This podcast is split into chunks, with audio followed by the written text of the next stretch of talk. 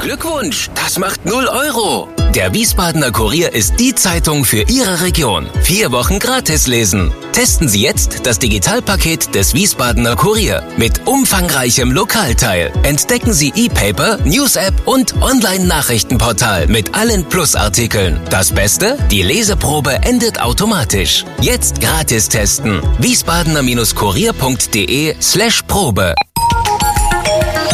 Wir sind VRM. Schröder trifft.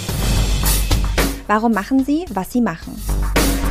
Stefan Schröder, VRM-Chefredakteur, trifft in diesem Interview-Podcast spannende Gesprächspartner, die einen besonderen Lebenslauf, etwas Besonderes geschafft oder geschaffen haben. Willkommen zum Podcast Nummer 104 mit Thomas Kunz. Hallo, Herr Kunz. Hallo, Herr Schröder. Ich darf hier zu Gast sein auf dem Meilinger Hof in Heidenroth. Thomas Kunz, wer ist das? Jahrgang 1965, verheiratet, 4 Kinder, alle erwachsen und 4 Enkelkinder und Beruf Landwirt.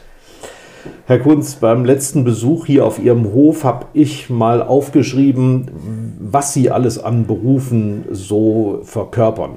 Tierzüchter, Tiermäster, Ackerbauer, Direktvermarkter, Hofladenbetreiber, Metzgereiinhaber, Rohstoffhändler, Maschinenvermieter, Erntedienstleister. Habe ich irgendwas außer den Ehrenämtern jetzt vergessen? Ja, was mir ganz wichtig ist, ist Pflanzenbauer. Ah, okay, das hatte ich nicht drauf. Was machen Sie gerade auf dem Hof? Was beschäftigt Sie jetzt im Winter? Wir sind momentan dran, versorgen natürlich unsere Tiere mit all dem, was da auch mal schief gehen kann. Und wenn einer Viehhaltung hat, ist es in der Regel so, dass eine Entmistung oder eine Fütterung dann kaputt geht, entweder auf Neujahr oder Heiligabend. Das war bei uns jetzt dieses Jahr Gott sei Dank nicht der Fall. Nein, wir versorgen unsere Tiere und wir sind momentan an Reparaturarbeiten dran bei den Maschinen. Das ist so eine typische Winterarbeit und generell haben wir in der Metzgerei aber auch mal Pause. Da fangen wir die nächsten Woche erst wieder richtig an zu arbeiten. Und dann geht es erst eigentlich wieder richtig los. Aber Schild an der Straße, Hofladen geöffnet. Hofladen ist geöffnet. Wir haben ja Dosenwurst und Geräuchertes noch. Ja. Aber wir fangen so richtig mit den frischen Sachen erst wieder nächste Woche an. Also zum Beispiel die Fleischwurst aus dem Kessel. Genau. Hochbeliebt, habe ich gehört, ne? Welche Routine mögen Sie denn? Was ich jeden Tag gerne tun, ist mal, ich sag mal, diesen Schritt in den Stall zu gehen, sich die Tiere anzuschauen, ob alles in Ordnung ist. Zur Routine gehört, während der Vegetationsphase mal ins Feld zu gehen, vielleicht nicht jeden Tag, aber jeden dritten und jeden vierten und dieses Wachstum zu beobachten, die Probleme, sich zu ärgern, wenn es nicht regnet, sich zu ärgern, wenn es zu viel regnet, sich zu ärgern, wenn es vielleicht im Winter mal zu kalt ist, Ängste zu haben, dass es kaputt wird, aber auch natürlich diese Freude, diese absolute Freude zu sehen, was da draußen wächst, das zu sehen, dass aus einem kleinen Korn so groß wie so ein kleiner Fingernagel vom kleinen Finger nachher eine wunderbare Pflanze herauswächst, die, wenn wir Glück haben, 3 oder 4 Ähren trägt, mit jeweils 60, 70 Körnern. Also das macht schon Freude, das zu sehen und dieses Grün im Frühjahr jetzt zu erwarten, das ist ein Erlebnis. Sie haben ja wirklich jede Menge noch als Landwirtschaft, was Sie betreiben, zum Beispiel, ich glaube, 80 Rinder, 300 Schweine, so hieß es mal. Ja. Also wenn man das in dem Prospekt liest, den ich in der Hand hatte, ja, dann meint man, die Tiere leben hier in der Kur. Ich zitiere mal: Kuschelkisten, Sonnenterrasse mit Außendusche, hofeigener Müsli-Mix für die Schweine, der 6-Sterne-Wohlfühlstall und jetzt die Rinder, Massagebürsten, ich habe es selbst gesehen, großzügiges Fressplatzangebot. Also wenn ich nicht wüsste, wie das endet, würde ich mich mal hier für ein Wochenende einmieten. Das können Sie ja trotzdem. Es endet aber trotzdem mit dem Ende. Rentiert sich denn solch eine Investition? Ich habe gelesen, das war mehr als eine 500.000 Euro, 600.000, glaube ich sogar, die ja, Sie in diesen Wohlfühlstall investiert haben.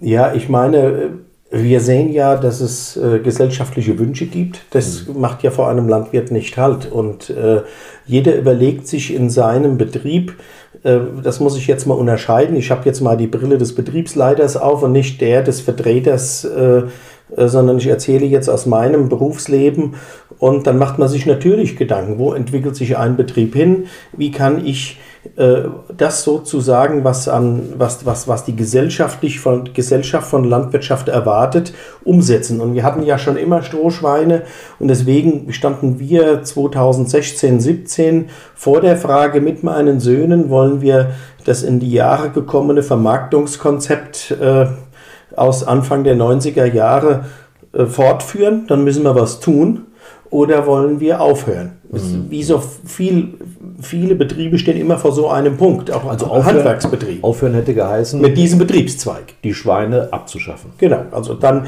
viellos weiter zu wirtschaften und einfach nur als Ackerbaubetrieb und Vermarktung dieser Erzeugnisse und vielleicht auch, ich sag mal, mit einer Maschinenvermietung weiterzuleben und diesen Betriebszweig zu canceln. Und wir haben uns dann entschieden zu sagen, nein, wir sehen, dass dieser gesellschaftliche Wunsch ja da ist und dass es relativ wenige gibt, die dieser Aufgabe nachkommen oder diesem Wunsch der Verbraucher. Und so haben wir uns einfach entschieden zu sagen, jawohl, wir überlegen uns mal, wie kann man das konzipieren. Ich habe mir dann sehr, sehr viel Ställe angeschaut und kam dann nach einer mindestens einjährigen Vorbereitungen zu der Planung und dann 2 Jahre nach dem ersten Gedanken auch zu der Umsetzung in dem Stall. Frage ist ja auch, also Sie haben sich entschieden, das zu machen, dann hat man ja die Hoffnung, dass das nicht nur eine irre Marketingidee ist, sondern es muss sich ja irgendwo am Ende rechnen. Oder haben Sie so eine Querfinanzierung innerhalb des Betriebes, dass Sie sagen, wir erhalten das aus, dass das jetzt ein Zuschuss ist? Also wir haben natürlich Nachhaltigkeit und wirtschaftliches Handeln. Was nachhaltig ist, muss ich rechnen. Sonst ist es nicht nachhaltig. Wir reden ja immer von Nachhaltigkeit. Auch finanziell muss es auch nachhaltig finanziell sein. Und natürlich war auch eine Motivation, kommen wir vielleicht ja noch drauf, wir haben ja heute im Ackerbau, hängen wir ja auch sehr stark von staatlichen Zahlungen ab. Und wenn es uns gelingt, einen Betrieb mit Produkten am Markt zu refinanzieren, dann bin ich einfach politikunabhängiger. Ja. Wieso? Und das war für mich persönlich auch ein großes Argument. Und wir sind ja nicht, wie gesagt, von Null gestartet, sondern wir haben schon immer Wurst produziert, wir hatten immer Strohschweine und dann haben wir gesagt, nein, dann setzen wir das Konzept ein bisschen größer um. Es muss ja auf eine Nachfrage treffen, weil es in aller Munde ist. Und dann haben wir diesen Stall gebaut. Können wir ja auch noch mal drauf eingehen und dann auf diese Konzeption und dann haben wir mit der Vermarktung nachgezogen, also das heißt neue Produktionsräume gebaut und dann kam Corona und mit Corona ist das Ganze noch mal, wie soll ich es formulieren, ja, verstärkt worden. Das heißt, das Bewusstsein der Verbraucher, sich zu besinnen auf regionale Produkte und auf die Regionalität und das, was rund um einen passiert und produziert wird, das hat uns nochmal geholfen, sodass die Absätze sehr, sehr gut waren. Und man muss dazu sagen, wir hatten auch am Anfang gesagt, wir wissen, dass wir hier in Heidenroth sind. Und in Heidenrod bin ich nicht in der Fußgängerzone in Wiesbaden und bin auch nicht in einem Mittelzentrum wie in Katzenellenbogen oder in Nastetten oder in Bad Schwalbach, sondern ich bin in Heidenrod. Man fährt eine Weile. Stadtmitte Niedermeilingen. So. Und es ist noch nicht um eine Bundesstraße vor der Tür. Also man muss hier schon hin wollen, wenn man hinfährt und wenn man hin will, muss man es auch finden. Und da kam jetzt uns entgegen, dass in den letzten 4-5 Jahren die Supermärkte verstärkt regionale Produkte aufgrund der Nachfrage der Bevölkerung in ihr Angebot nehmen. Und so dass wir jetzt auch Märkte beliefern können und dadurch sind wir eigentlich auch erst in der Lage, von Heidenrod Niedermeilingen aus diese Region, und Region ist für mich auch Wiesbaden, zu beliefern. Und dass wir die Produkte in die Region reinbringen können, in die Mittelzentren, in die Geschäfte. Und das ist sehr gut angelaufen und wir haben, und da bin ich sehr, sehr stolz drauf, wir konnten in der Vermarktung jetzt 6 feste Arbeitsplätze schaffen in den letzten 4 Jahren, so nacheinander. Und wenn ich so das mal so salopp sagen darf, dann das ist schon regionale Entwicklung, wie man sich es vorstellt.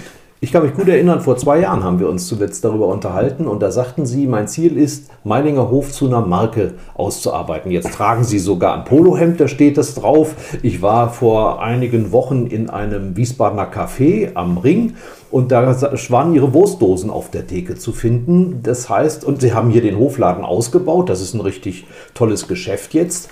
Das sind alles die Folgen dessen, was Sie da geplant haben. Ja, genau. Es sind alles die Folgen und es hat, ich glaube mal, Volz bis jetzt einfach gut funktioniert. Ja. Und es gehört ja bei vielen Dingen auch ein Stück Glück dazu und die, wie gesagt, die Entwicklung hilft uns momentan. Genau. Das steigende Bewusstsein der Verbraucher zu sagen, ich will regionale Produkte kaufen. Was Sie ja auch beklagen, bekommen ja nachher noch auf Ihre Rolle auch als Funktionär des Bauernverbandes Kreis Landwirt seit vielen, vielen Jahren. Sie sagen das Image des Landwirts. Also das ist ja zwischen Romantik, weil so gut wie keiner mehr den Bauernhof kennt, und Abschaum, weil sie ganz böse Dinge tun. Da kommen wir nachher nochmal drauf, auf die in Anführungsstrichen bösen Dinge. Hilft so ein Direktvermarktungsprinzip bei solcher Idee? Ja, natürlich, weil es Landwirtschaft sichtbar macht. Es macht, ich will es mal andersrum formulieren, immer dann, wenn wir, wenn irgendwas nicht anonym ist, wenn wir jemanden kennen, wenn wir mit der Landwirtschaft sprechen können, wenn sie kommuniziert, dann ist sie ja, dann kann sie was erklären. Und deswegen hilft das. Jeder direkt vermarktende Betrieb ist wiederum für uns Öffentlichkeitsarbeit für die Landwirtschaft an sich. Und natürlich auch Öffentlichkeitsarbeit für den landwirtschaftlichen Betrieb, auch für diesen Ackerbaubetrieb, natürlich. Er macht uns ja auch sichtbar, er macht uns in den Geschäften sichtbar und es ist eben nicht der Betrieb, der mal mit dem Schlepper durch irgendein Dorf fährt, wie viele Schlepper auch, sondern es ist dann der Meilinger Hof. Kommen die Leute dann auf ihren Hof und sehen, was hier passiert? Oder ist das eigentlich eine Sache des Vertrauens, wenn ich im Supermarkt diese Marke sehe, dass ich weiß, das ist der Meilinger Hof, der ist nicht weit weg? Also wir haben ja, wir leben von dieser Transparenz. Also die Transparenz zu zeigen, was wir auf diesem Betrieb produzieren und wie wir das produzieren, das ist ja Teil unseres Geschäfts. Und überall, wo man ja nicht hinfahren kann, überall, wo man über die Regionalität hinausgeht, macht man das ja mit Zertifikaten oder mit irgendwelchen Gruppierungen oder man lässt sich qualifizieren für irgendetwas und zeigt das nach außen und es wird von irgendjemand kontrolliert. Eine kontrollierte Qualität, eine kontrollierte Produktion und es geht nichts über die Kontrolle des Verbrauchers, der jeden Tag hierher kommen kann und das ist die absolute Transparenz. Absolut, ja. Täuscht das oder ist es tatsächlich in der Agrarpolitik im Moment so ein bisschen ruhiger geworden? Also ich kann mich erinnern, das ist noch nicht so lange her, da fuhren bei uns in Mainz in der Firmenzentrale Schlepper vor. Da ging es um Glyphosat und einen Artikel, der in der Meinung der Landwirte nicht gerecht gewesen ist und der Sache nicht gerecht wurde. Aber auch das Thema ökologische Bedingungen für Agrarförderung durch die EU und Ähnliches. Was ist da los? Sind wir jetzt so mit der Pandemie beschäftigt, dass gar kein Platz ist mehr für andere Themen? Oder ist tatsächlich eine Art Burgfrieden entstanden, nachdem da eine Kommission getagt hat und man so Vorschläge gemacht hat? Ich sag mal, wir waren 2019 in einer Zeit, in der für viele Landwirte einfach das Fass übergelaufen ist. Und dahingehend, wenn man sagt, es gibt ja eine Diskrepanz zwischen dem, was Verbraucher oder die Gesellschaft wünscht und was sie bereit ist, dafür zu zahlen. Und ich sage Ihnen ja da auch kein Fremdwort, wir alle sind immer für Veränderungen und für Naturschutz und für Klimaschutz, vor allen Dingen dann, wenn wir selbst überhaupt nichts damit zu tun haben. Da finden Sie überhaupt keinen, der dagegen ist. Und wenn Sie dann in einer Berufsgruppe leben, die so unterrepräsentiert ist, nur noch mit 1 bis 2% der Bevölkerung und in der Stadt gar nicht stattfindet, dann entstehen da Meinungen, die dann auch veröffentlicht werden, die Landwirte einfach trifft. Man kann über Glyphosat differenziert diskutieren, wie über viele andere Dinge oder über Tierhaltungsformen, die sind ja nicht, sagen wir mal, aus der Luft geboren, sondern das sind ja gesellschaftliche Entwicklungen und Wünsche gewesen, wo auch die Tierhaltung raus entstanden ist. Und so ist es auch damals gekommen und da hat sich was aufgebaut, was sich zu dieser Zeit entladen hat, im Zorn der Landwirte. Und der Punkt war damals die Düngereform aus Brüssel, die dann zum zweiten Mal geändert wurde. Und da können wir ja vielleicht nochmal drauf näher eingehen, wo wir zum Beispiel in Hessen super Kompromisse gefunden hatten, auch im ersten Rahmen abgedeckt durch die EU und dann die EU 2 Jahre später, nachdem wir uns die harten Kompromisse abgerungen haben. Ich selbst Werbung mache auch in der Landwirtschaft, damit wir diese Probleme angehen, zusammen lösen, mit der Verwaltung zusammen, und dann sagt die EU, oh, nee, das wollen wir nicht, das ist uns alles zu wenig. Und dann entstehen da einfach Dinge, wie sie es erlebt haben, dass die Bauern dann sagen, hier, wir lassen uns das nicht gefallen, wir gehen jetzt auf die Straße. Wir müssen mal sagen, wenn Sie sagen, die Bauern sind aus der Öffentlichkeit verschwunden. Ich habe nachgeguckt, 1949 gab es auf dem Boden Hessens noch 161.000 Betriebe. Jetzt sind es 2020 Stand um die 15.000. Das heißt, es gibt auch gar nicht mehr so viele Leute, die den Beruf des Landwirten vertreten und in einer Skatrunde oder in einem Verein oder irgendwo vertreten, was ihre Sache ist. Wissen Sie aus dem Kopf, wie viele Landwirte in der Politik unterwegs sind? Beispiel Bundestag. Ja, das war eine ziemlich starke Gruppe. Also letztes Jahr, sie wird jedes Jahr kleiner und dieses Jahr im neuen Bundestag ist sie wieder halbiert worden. Ja. Diese Landwirtegruppe, und sind vielleicht jetzt noch 5 oder 6 und es waren dann mal 15 vorher. Ja. Und ja, natürlich, das hilft uns nicht. Das wäre schön und ich meine, ich werbe immer und bin ja auch jemand, der das versucht zu machen und weiß aber auch, wie schwer das ist und weiß auch, dass dieses Werben in der nächsten Generation gar nicht auf fruchtbaren Boden fallen kann oder nicht so oft fallen kann, weil die Menschen halt überfordert sind. Und auch die nächste Generation, da kommen wir noch drauf, die fühlt sich mittlerweile überfordert. Ja. Überfordert in dem, was in diesen Betrieben geleistet werden muss. Da gehe ich jetzt noch mal gleich drauf ein. Und auch der Landwirt und gerade in der nächsten Generation ist es ja so, dass auch bei uns die Freizeit an einen anderen Stellenwert hat, einen größeren Stellenwert. Auch da ist es nicht mehr selbstverständlich, dass die Frauen noch mitarbeiten, sondern die haben auch ihren eigenen Beruf. Und wenn dann Kinder kommen, ist der Bauer, der Landwirt genauso gefordert wie ein anderer Berufstätiger auch. Und wenn der dann seinen Betrieb nicht abschalten kann und du kriegst jeden Tag gesagt, du musst dich aber noch im Berufsstand organisieren, du musst dich aber noch in der Kommunalpolitik engagieren, da sagt er, welchem Leben soll ich das dann machen? In diesem nicht. Wollte Sie eigentlich nachher fragen, aber das passt jetzt besser. Ich habe am Wochenende gelesen, dass bei den Landwirten die Krankheit der Depression sich ungeheuer ausgebreitet hat, also fast 3-mal so häufig auftaucht wie in der übrigen Bevölkerung. Das ist das, was Sie gerade damit gemeint haben? Das ist ein Teil. Der eine Teil ist einfach, dass es ein Beruf ist, der einem natürlich auch arbeitsmäßig fordert. In so einem Familienbetrieb. Das ist ja kein Phänomen der Landwirte, das haben andere Berufe auch, selbstständige Ärzte, auch Handwerker, die oftmals keine Mitarbeiter finden. Also man ist in diesem Beruf gefordert und dieser Beruf selbst, der hat sich so in seinem Anspruch unwahrscheinlich geändert, indem jetzt auch wieder mit dieser Düngereform viele neue Dokumentationen hinzukommen und jeder... Das heißt schreiben, aufschreiben, ja. Dokumentieren und auch die Regelungen mittlerweile erstens mal nicht nachvollziehbar sind und zweitens die Dinge verkomplizieren und oftmals dann überhaupt nicht in die Praxis passen. Und Sie müssen in diesem Betrieb versuchen, alles zusammenzubringen. Das ist dieser eine Aspekt, die Arbeitsbelastung, die Umstände.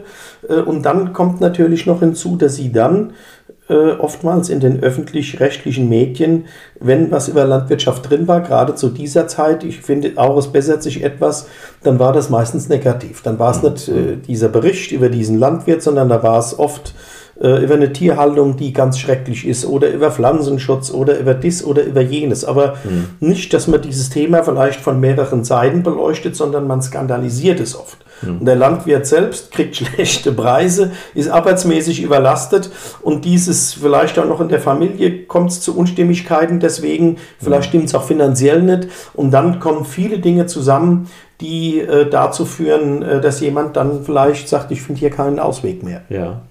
Sie haben es gerade gesagt, es gibt immens starke staatliche Förderung, die kommt von der EU. Ich habe mal nachgeguckt, 6 Milliarden Euro Zuwendungen jährlich über den Weg Brüssel zu den deutschen Landwirten. Sie haben gerade schon gesagt, welche Gefahren das birgt. Das heißt, da wird ja auch gesteuert, massiv gesteuert. Sie kriegen diese Zuwendungen nur, wenn sie bestimmte Bedingungen erfüllen. Jetzt kam dieser ökologische Aspekt dazu. Wie kommt das bei Ihnen an?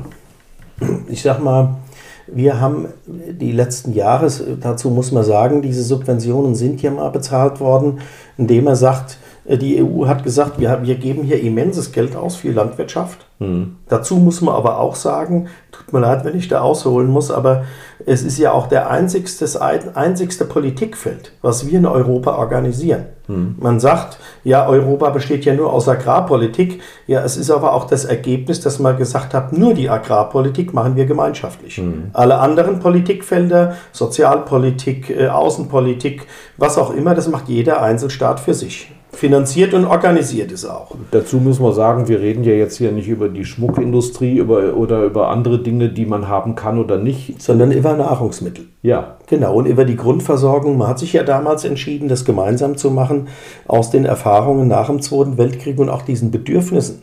Das sind ja Bedürfnisse gewesen, die Bevölkerung zu ernähren, das war ja keine Selbstverständlichkeit. Und deswegen hat man gesagt, das ist uns das Allerwichtigste und das machen wir gemeinsam in Europa. Und man hat dann irgendwann entschieden zu sagen, nachdem man gesehen hat, dass es zu einer sehr guten Versorgung gekommen ist und das eigentlich eher gekippt ist, dass man in bestimmten Teilen zu viel produziert hat.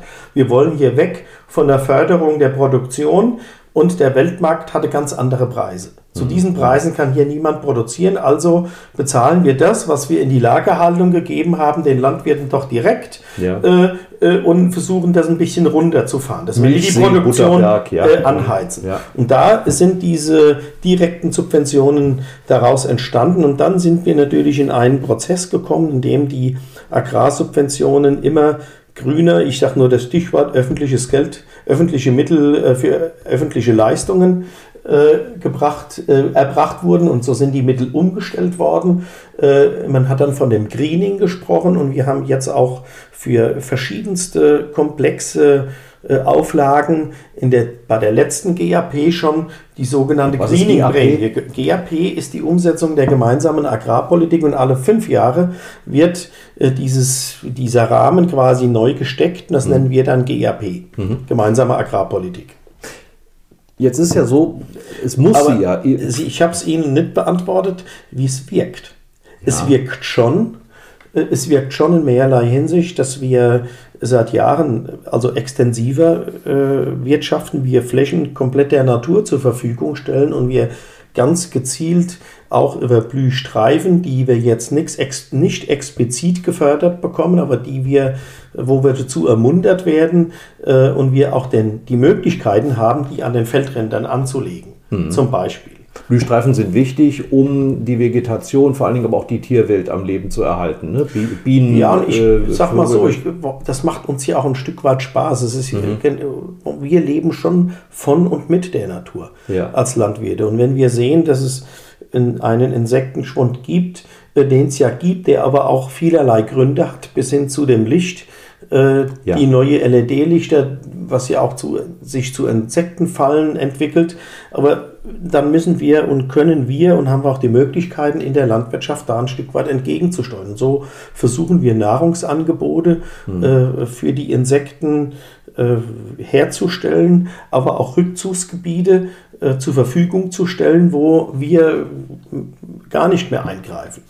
Sie stecken in dieser Falle zwischen industrieller Produktion, die sein muss, um überhaupt Menge herzustellen, und den Auflagen, die ja Sie, wie Sie sagen, auch einsehen, um die Natur zu schonen oder um dafür zu sorgen, dass sie sich überhaupt noch reproduzieren kann. Genau, und das, denke ich, ist auch sinnvoll und da gibt es auch, glaube ich, keinen Dissens. Das muss halt unterm Strich alles, es darf nicht zu komplex werden. Und wir haben jetzt die neue GAP, die das wieder verkompliziert. Und Ärgern, wir haben vorhin vom Ärgern mal gesprochen, wenn es zu kalt ist, ärgern tue ich mich manchmal über die Politik und hier im Besonderen über die neue Umweltministerin, die erstmal gesagt hat, ja, die neue GAP, es ist ja alles zu spät gewesen jetzt, sie konnte da nicht mehr eingreifen und da findet ja für die Umwelt gar nichts statt. Und ich finde das schon ein Schlag ins Gesicht, wenn sich viele Menschen Gedanken machen seit Jahren, wie man das steuern kann und es ja ersichtlich ist, nachlesbar ist und auch bewiesen ist,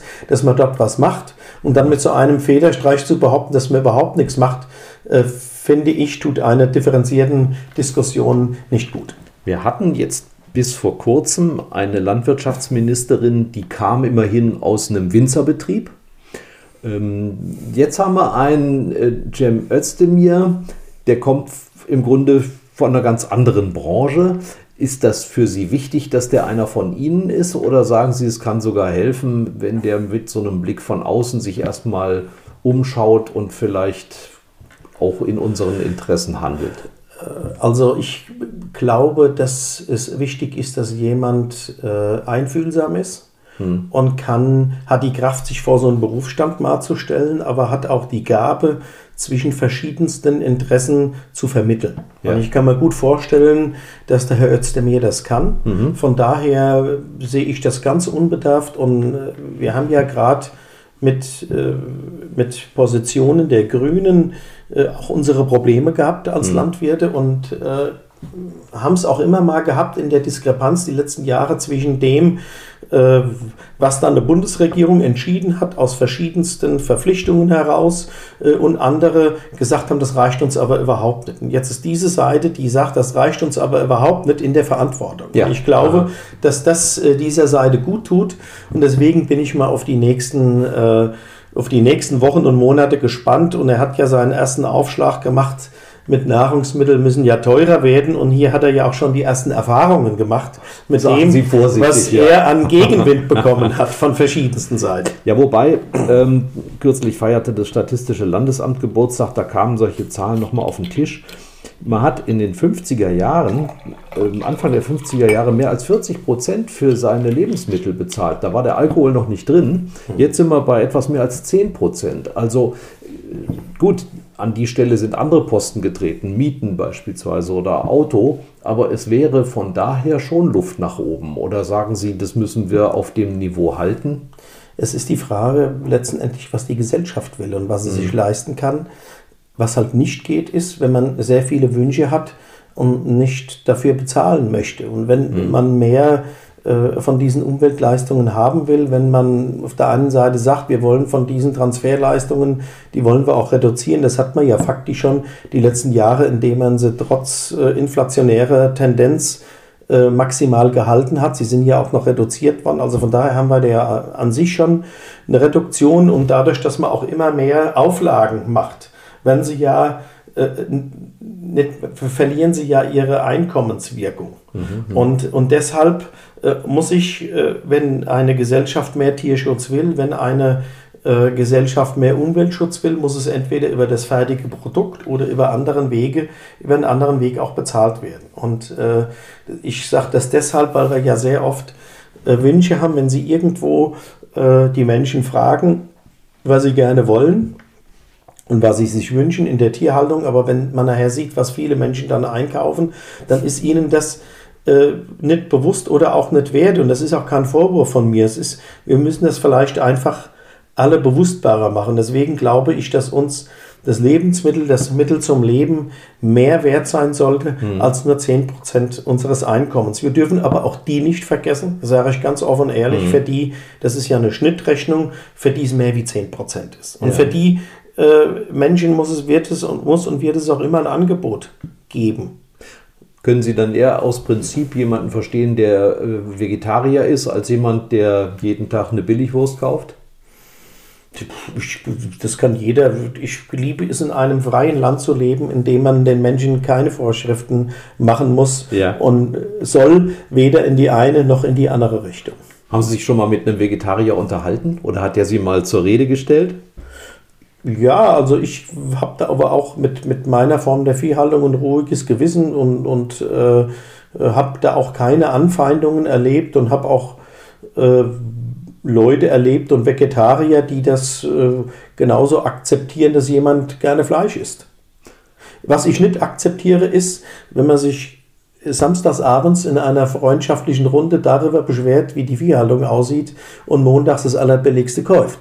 Das passt halt nicht zusammen. Sind Sie solchen Leuten schon mal auf die Schliche gekommen? Ach, ich weiß es nicht. Da kann sich ja jeder mal hinter die Ohren fassen. Und, aber derjenige, der samstags mittags, ich sag mal, 3 Bier trinkt, ein Steak isst, woher auch immer, und in seinem Budget das macht, wie er das kann, dem würde ich, wo leben wir dann, dem das anders vorzuschreiben. Das muss ich auch sagen. Außerdem sind Sie inzwischen ja ein Hotspot für Politiker, ne? Also auch die grüne Umweltministerin von Hessen war schon bei Ihnen und ja, auch diverse andere haben sich das angeguckt. Ich weiß nicht, waren die dann hinterher auch im Hofladen einkaufen? Zumindest einmal, aber nicht so oft. Ja, klar, okay. Aber an dem Tag. Meiligen Mitte ist ja auch weit. Ne? Ist auch weit. Was in Ihrem Betrieb ist Zuschussgeschäft, was Sie trotzdem betreiben? Und Sie haben ja gerade von einem sehr erfolgreichen Geschäftszweig erzählt. Ja, aber erstens war dieser Geschäftszweig auch, den haben wir ja finanziert, kann man ja auch da haben wir Kredite aufgenommen und haben das nicht vom Himmel gefallen, haben auch den Ackerbaubetrieb genutzt, das erstmal quer zu finanzieren. Umso erfreulicher ist es dann, dass es auch nachher läuft, auch finanziell. Das ist das eine. Zuschussgeschäft, von Zuschussgeschäften kann man nicht leben. Ich bin momentan hier für meinen Betrieb zufrieden. Das sage ich Ihnen ganz offen und ehrlich, aber es gibt halt Betriebszweige in der Landwirtschaft, die trifft es momentan sehr, sehr hart. Das ist zum Beispiel die konventionelle Schweinehaltung oder auch gerade die Ferkelerzeugung mit ruinösen Preisen.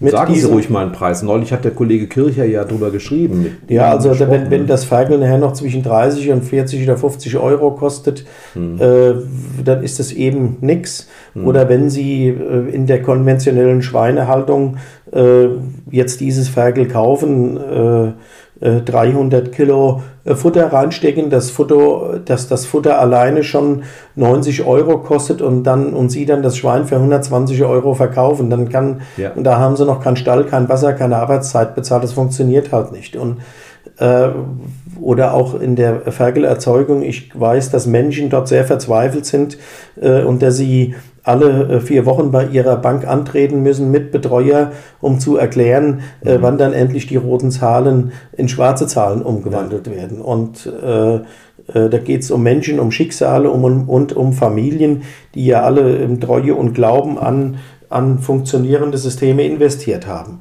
Und diese Menschen tun mir sehr leid und diesen Menschen müssen wir auch helfen, dass sich das ein Stück weit wieder dreht. Und hier kommen wir momentan einfach auf allen Seiten auch an Grenzen. Ob das jetzt an einer Transformation der Landwirtschaft liegt, dass wir alles umstellen wollen, das weiß ich nicht. Man sagt ja immer, man muss nur den Export abstellen, dann funktioniert auch alles.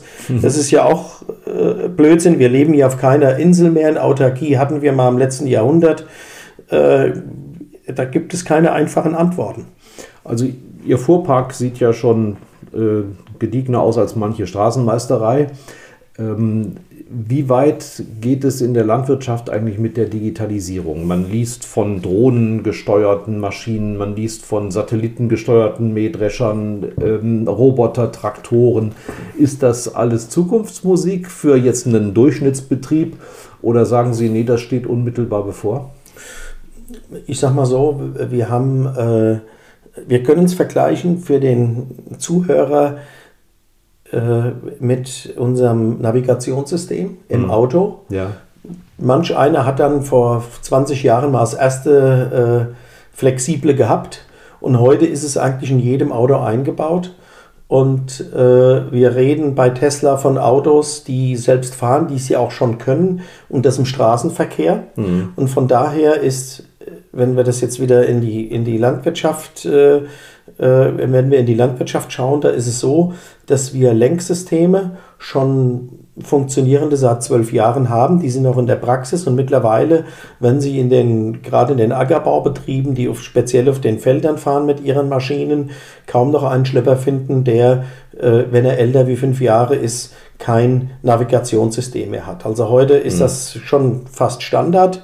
Und dann, wir haben so genaue Satellitenordnungstechnik, die ist natürlich in der Qualität anders wie das Navigationssystem im Auto. Also es geht auf einen Meter genau dann? Das geht auf einen Zentimeter genau, über RTK, auf einen Zentimeter genau. Und mit dieser Technik schauen wir heute, wenn die Erträge festgehalten, diese Erträge werden dann auf Karten georeferenziert dargestellt. Das können wir wieder hochladen, können es mit Niederschlags- oder mit Ertragspotenzialen auf einem Feld verschneiden, und dadurch können wir die Düngergaben, also die Ernährung unserer Pflanzen, so darstellen wie früher wie mein Großvater, der mit dem Auge des Herrn über den Acker gegangen ist und hat das dann einfach mit der Hand ausgestreut. Ja, ja. Und das kann diese Technik heute schon. Also dazu sind wir in der Lage. Wir sparen dadurch Betriebsmittel und können nicht nur effizienter, sondern auch umweltgerechter arbeiten, indem man die Pflanze, wo der Boden etwas mächtiger ist, und dadurch kann die Pflanze etwas länger durchhalten, auch in trockenen Phasen, und hat vielleicht 30% mehr Ertrag, einfach die auch 30% besser ernähren. Und nicht alle gleich bei 100%, sondern die eine mit 70 und die eine vielleicht mit 110%. Das kann die neue Technik. Das ist das, was heute schon stattfindet, und das ist aber auch das, wo ich glaube, wo wir in einer Entwicklung sind, dass auch kleinere Betriebe das über eine Partnerschaft versuchen darzustellen oder sich das eine oder andere als Dienstleistung einkaufen. Das hatte ich ja vorhin gesagt, Sie verleihen ja auch Ihre Maschinen. Das ging ja gar nicht, dass man so einen Mähdrescher jetzt für einen Betrieb unterhält, sondern Sie geben den weiter und haben dann auch den Mitfahrer natürlich, wenn jemand Ernteeinsatz braucht. Ja, das ist halt, Sie haben halt mit, ich meine, das sehen wir ja alle, dass der Einsatz von Technik, und das ist in der Landwirtschaft einfach gigantisch, diese Entwicklung der letzten Jahre, dass wir mit einer modernen Technik viel, viel effizienter arbeiten. Und diese Effizienz, die kann man teilen. Im Amerikanischen sagt man mit dem Contractor, oder hier sagt man mit dem Lohnunternehmer, und man stellt das als Dienstleistung zur Verfügung. Und wir haben der eine andere, der jetzt Landwirtschaft liebt, der aber arbeiten geht, weil der Betrieb kleiner war, und macht das im Nebenerwerb, der sagt, okay, ich kaufe mir jetzt die Dienstleistung des Lohndrusches bei dem Herrn Kunz zu oder bei einem anderen, oder derjenige, der sagt, ich habe mich auf die Milchviehhaltung spezialisiert, habe aber noch ein bisschen Getreide und Ackerbau in meinem Betrieb, und da lasse ich mir den Pflanzenschutz machen oder lasse mir es auch abernten, und dann lasse mir es bei dem einlagern, und da habe ich nichts mehr zu tun mit diesem Teil und konzentriere mich ganz auf die Milchviehhaltung, weil eben die Ansprüche in den Betriebszweigen so gestiegen sind. Was bleibt dann noch von der Schönheit des Berufs? Die Schönheit des Berufs habe ich ja eingangs schon gesagt. Auch hier beobachten Sie ja Ihre Bestände. Sie nehmen teil an dem Wachstum, teil an der Entwicklung der Pflanzen oder der Entwicklung der Tiere, und Sie bestimmen natürlich, wann was gemacht wird. Und das ist ja kein Prozess, der vom Himmel fällt, sondern wird ja auch durch Kommunikation funktioniert, der auch nur, indem derjenige, der eine Dienstleistung bestellt, sich genauso damit befasst. Aber sehen Sie, auch bei uns im Betrieb kaufen wir zum Beispiel die Dienstleistung ein, dass wir uns das Futter herstellen lassen. Da kommt jemand mit seinem Schrotmischer, weil das sich für uns nicht rentiert, zieht das Getreide aus dem Silo, mischt es und bläst es dann oben in die Futtersäcke am Stall. Das ist das Müsli. Das ist das Müsli. Ah, super. Genau. Kennen Sie manche der Tiere eigentlich? Kennen Sie die wieder? Ja, die Tiere kenne ich schon, aber zu sagen, die haben jetzt alle Namen und ich reiche die jeden Tag, das würde mir erstens niemand glauben, und zweitens fehlt mir auch die Zeit dazu. Und aber man hat immer mal so ein Rind, was man immer vorne wieder sieht, oder wenn man zum Einstreuen geht, was man gerne mal streichelt, so 1, 2 Lieblingstiere, die hat man schon. Ja, okay. Und vor allen Dingen wohnen Sie ja mittendrin, in Ihrer Arbeit. Ne? Wir kommen zu einer Rubrik, die heißt Auf ein Wort. In der stelle ich Ihnen 6 Fragen, stelle ich jedem, mit der Bitte eben möglichst kurz zu antworten. Sind Sie bereit? Ja. Vor was haben Sie am meisten Angst? Ganz schlechte Preise und dann eine große Krankheit oder eine große Naturkatastrophe. Was ist Ihnen eine Sünde wert? Ein schönes Glas Wein. Jeder Mensch ist eitel. Woran erkennt man das bei Thomas Kunz? Indem er morgens sich doch seine Haare kämmt, weil er unwahrscheinlich strubbelig aus dem Bett rausfällt. Auch wenn er nur dem Rind begegnet. Auch wenn er dem, ja, manchmal dann halt nicht.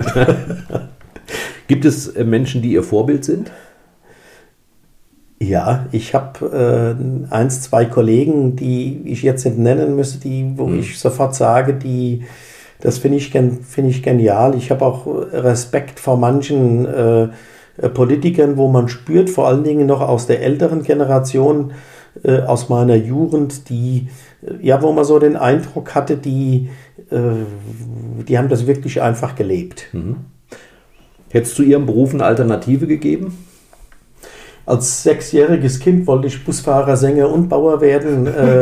Also von daher habe ich jetzt 1 erreicht und für 2 Ziele noch Luft. Ja, singen kann man ja auch im Verein, aber das ist im Verein. Oder auf dem Schlepper. Ja, genau. Hauptsache es hört keiner. Ja. Ja. Ihr größter Wunsch fürs Alter? Gesundheit und das Altern genießen zu können mit sehr viel Nachkommen.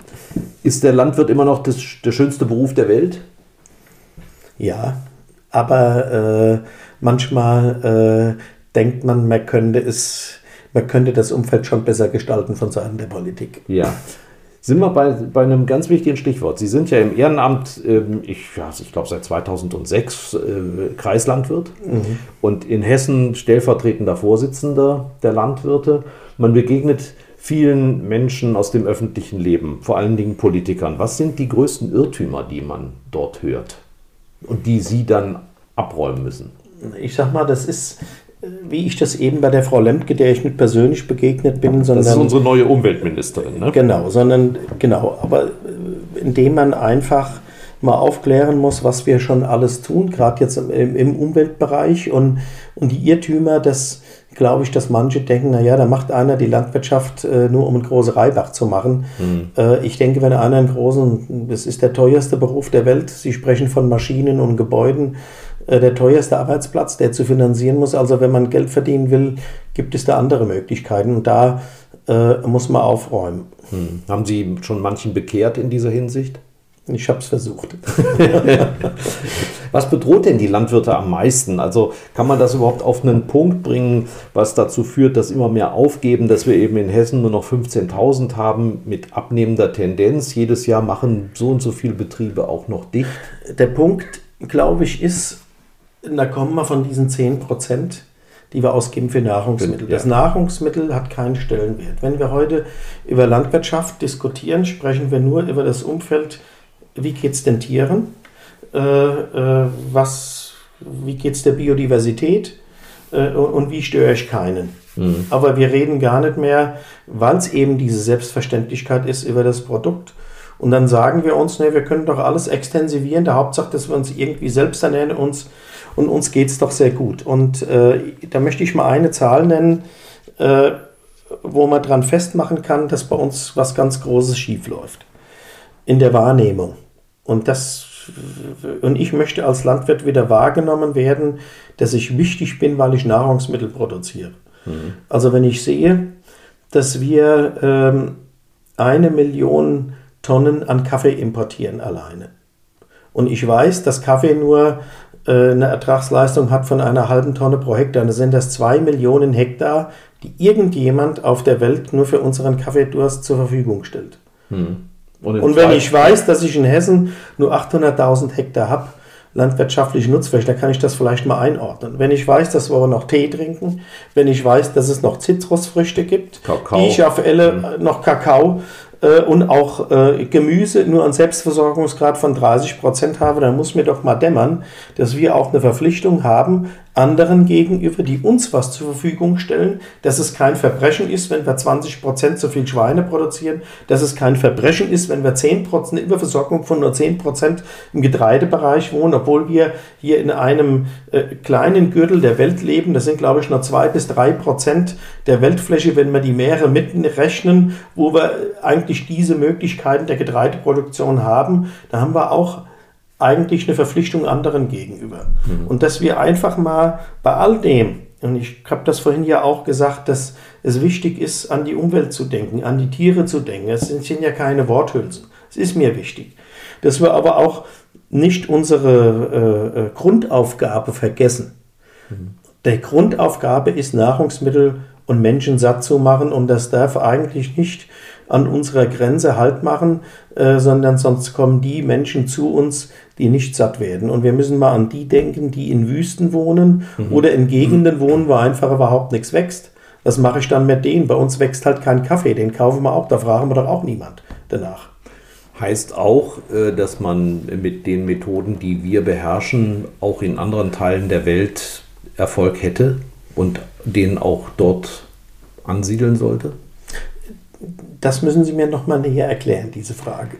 Das passt sehr gut zu einem Gespräch, was ich mit dem damaligen Präsidenten der Senckenberg-Gesellschaft geführt habe, der gesagt hat, wir müssen unsere Methoden auch exportieren. Also das, was wir wissen und hier anwenden, hat viel weniger Wirkung, wie wenn wir jetzt zum Beispiel in Afrika oder Südamerika dafür sorgen. Ich musste daran denken, als Sie von dem Kaffee sprachen, dass dort nicht zugunsten von neuen Kaffeeplantagen der Urwald abgebrannt wird.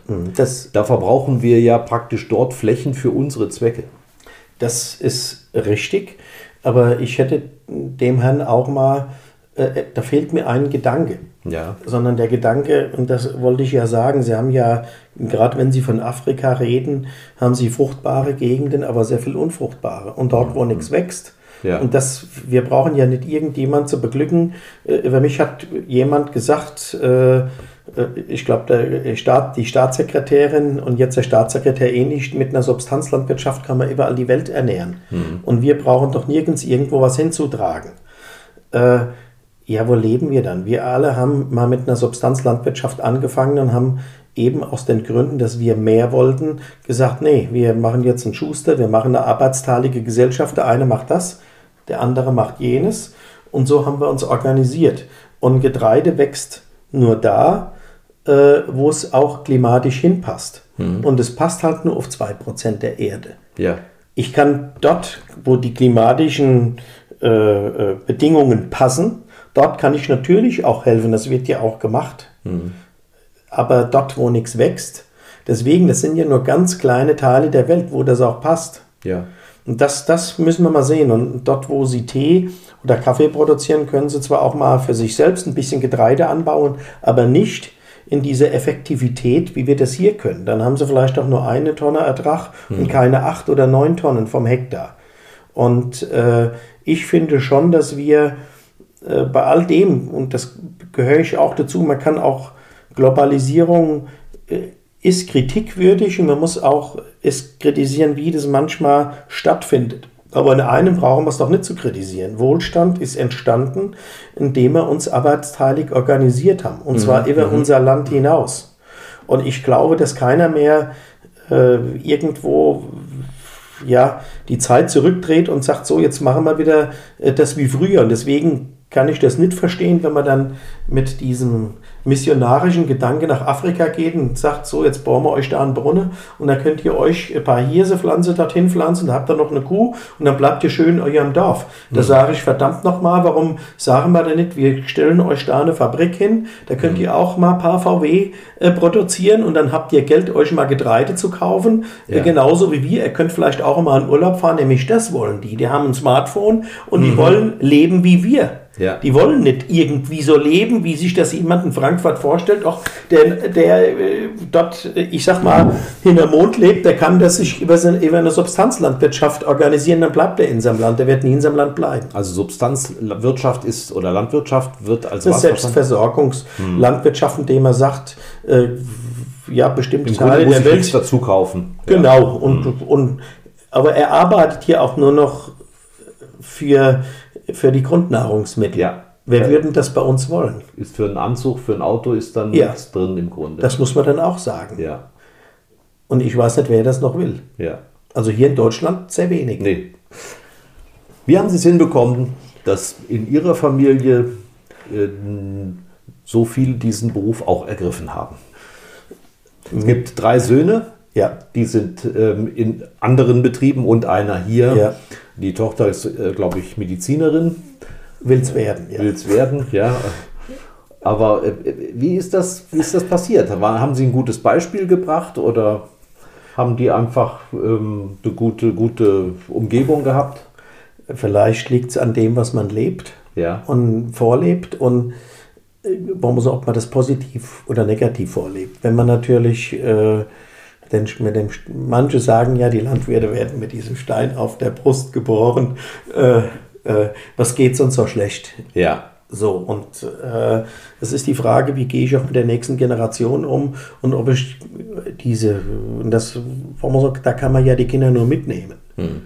Wenn man sie in das Feld mitnimmt und zeigt und ihnen, wenn man die Begeisterung wecken kann für die positiven Dinge, dann glaube ich, ist mir das zumindest bei Zweien, bei Dreien gelungen, und es macht ihnen Spaß. Ob das für ein Leben reicht, ja, Herr Schröder, das werden wir dann sehen, wenn ihr Leben rum ist. Jetzt haben wir, glaube ich, 4 Generationen hier. Ja. Aber Sie sind sozusagen der Boss. Wie oft muss der Boss zurückstecken, damit die anderen noch Lust haben, weiterzuarbeiten? Ich würde fast sagen, das ist ja ein Familiengeheimnis. Aber natürlich ist es so, dass mein Vater hat sehr früh zurückgesteckt, und ich habe gesehen, wenn man der nächsten Generation, die nächste Generation wird nur bleiben, wenn man ihnen Freiheiten lässt. Und die nächste Generation kann sich nur entwickeln, das trifft auf alle Familienbetriebe zu, wenn man sie lässt, auch mal Fehler machen lässt. Und natürlich haben wir Dinge, über die wir mal diskutieren, und das läuft auch immer besser und immer schlechter, wie überall auch. Ja. Ich versuche, da mein Bestes zu geben, und manchmal ist es vielleicht auch nicht gut genug und manchmal ist es ganz gut. Das wird die Familie gern hören, solche selbstkritischen Worte. Aber immerhin, ja, aber es ist so. Sie hocken jeden Mittag zusammen, ne? Ja, natürlich. Und, zum Mittagessen. Wir hocken zum Mittagessen zusammen, und eigentlich auch immer mit den ganzen Mitarbeitern am Essen. Mhm. Meine Frau beschwert sich immer ein bisschen und sagt, ich kann nicht immer für 8, 9 Leute kochen, und du stellst dir das so einfach vor. Deswegen haben wir das dann schon mal auf 3, 4 Tage reduziert. Aber jetzt in Corona-Zeiten war uns das einfach auch, weil wir hier ja auch die Nahrungsmittel produzieren, zu risikoreich, und das vermisse ich schon. Aber das ist natürlich auch wieder was vielleicht das Besondere an so einem Familienbetrieb ist, das mache ich auch nicht an der Landwirtschaft fest, sondern ich glaube, dass es andere Familienbetriebe ist, die das auch machen, und das sind die Stärken solch einer Betriebsform. Wir haben so viel Schwächen gegenüber großen Konzernen und deren finanziellen Möglichkeiten, aber das Persönliche und das Familiäre, dieses Fund, das müssen wir schon mitnehmen, und ich mag das auch an meinem Beruf. Letzte Frage. Sie haben das hinbekommen, das haben wir gerade festgestellt. Aber wie groß ist das Risiko, dass irgendwann solche Betriebe aussterben? Dass man es irgendwie staatlich organisieren muss, womöglich, um die Nahrungsmittel sicherzustellen? Also wenn ich ein Szenario entwerfen würde, würde ich sagen, ich bin mal gespannt. Wir müssen uns alle die Frage stellen, wir kommen wieder zurück zu den 10%, was ist es uns wert? Was ist es uns wert? Und wir haben ja in der Pandemie gesehen, dass es viel wert ist. Das haben wir dran gesehen, wie auf einmal gesagt worden ist, selbst Antibiotika sind knapp. Hm. Und das ist ja auch, wenn Sie sehen, ich habe das so 12 € so ein einfaches Antibiotika kostet, das ist ja auch wenig. Es war ja früher fast unerschwinglich, das ist jetzt Reichtum von uns, dass wir das können. Aber wir haben natürlich Abhängigkeiten. Wir sehen am Gas, dass es jemand mal nutzen kann. Und wir haben das große Glück... Als Erpressungspotenzial. Ja, wir haben momentan das große Glück, was ich ja sagte, dass wir in einem Land leben, in dem es richtig gut wächst. Mhm. So, und das ist ein Reichtum. Wir haben ja sonst wenig Rohstoffe wie andere, vielleicht das Öl. Vielleicht ist es auch noch wertvoller in einer Zeit, wo das Öl ja vielleicht auch nicht mehr die Bedeutung hat wie noch vor 20 Jahren. Und die Frage müssen wir uns stellen, was ist es uns wert? Mhm. Und dadurch, dass viele junge Menschen aus den genannten Gründen, die ich nicht wiederholen möchte, ich schon sehe, und das ist eine große Sorge von mir, dass die auch anfangen, die Lust zu verlieren und die Motivation. Müssen wir uns Gedanken machen, es muss uns es wert sein, eine eigene Lebensmittelproduktion, die hat so viele Vorteile bis hin zur Natur, deswegen stellt sich für mich nicht die Frage, ob oder ob nicht. Wir müssen Wege finden, diese Betriebe zu erhalten. In welcher Form? Die müssen wachsen. Es wird weiterhin Strukturwandel geben. Wir müssen die modernste Technik einsetzen, die es gibt. Wir müssen die Umwelt achten. Wir brauchen einen hohen Tierschutzfaktor. Aber Wir müssen es hier in Deutschland, in unserem Land machen.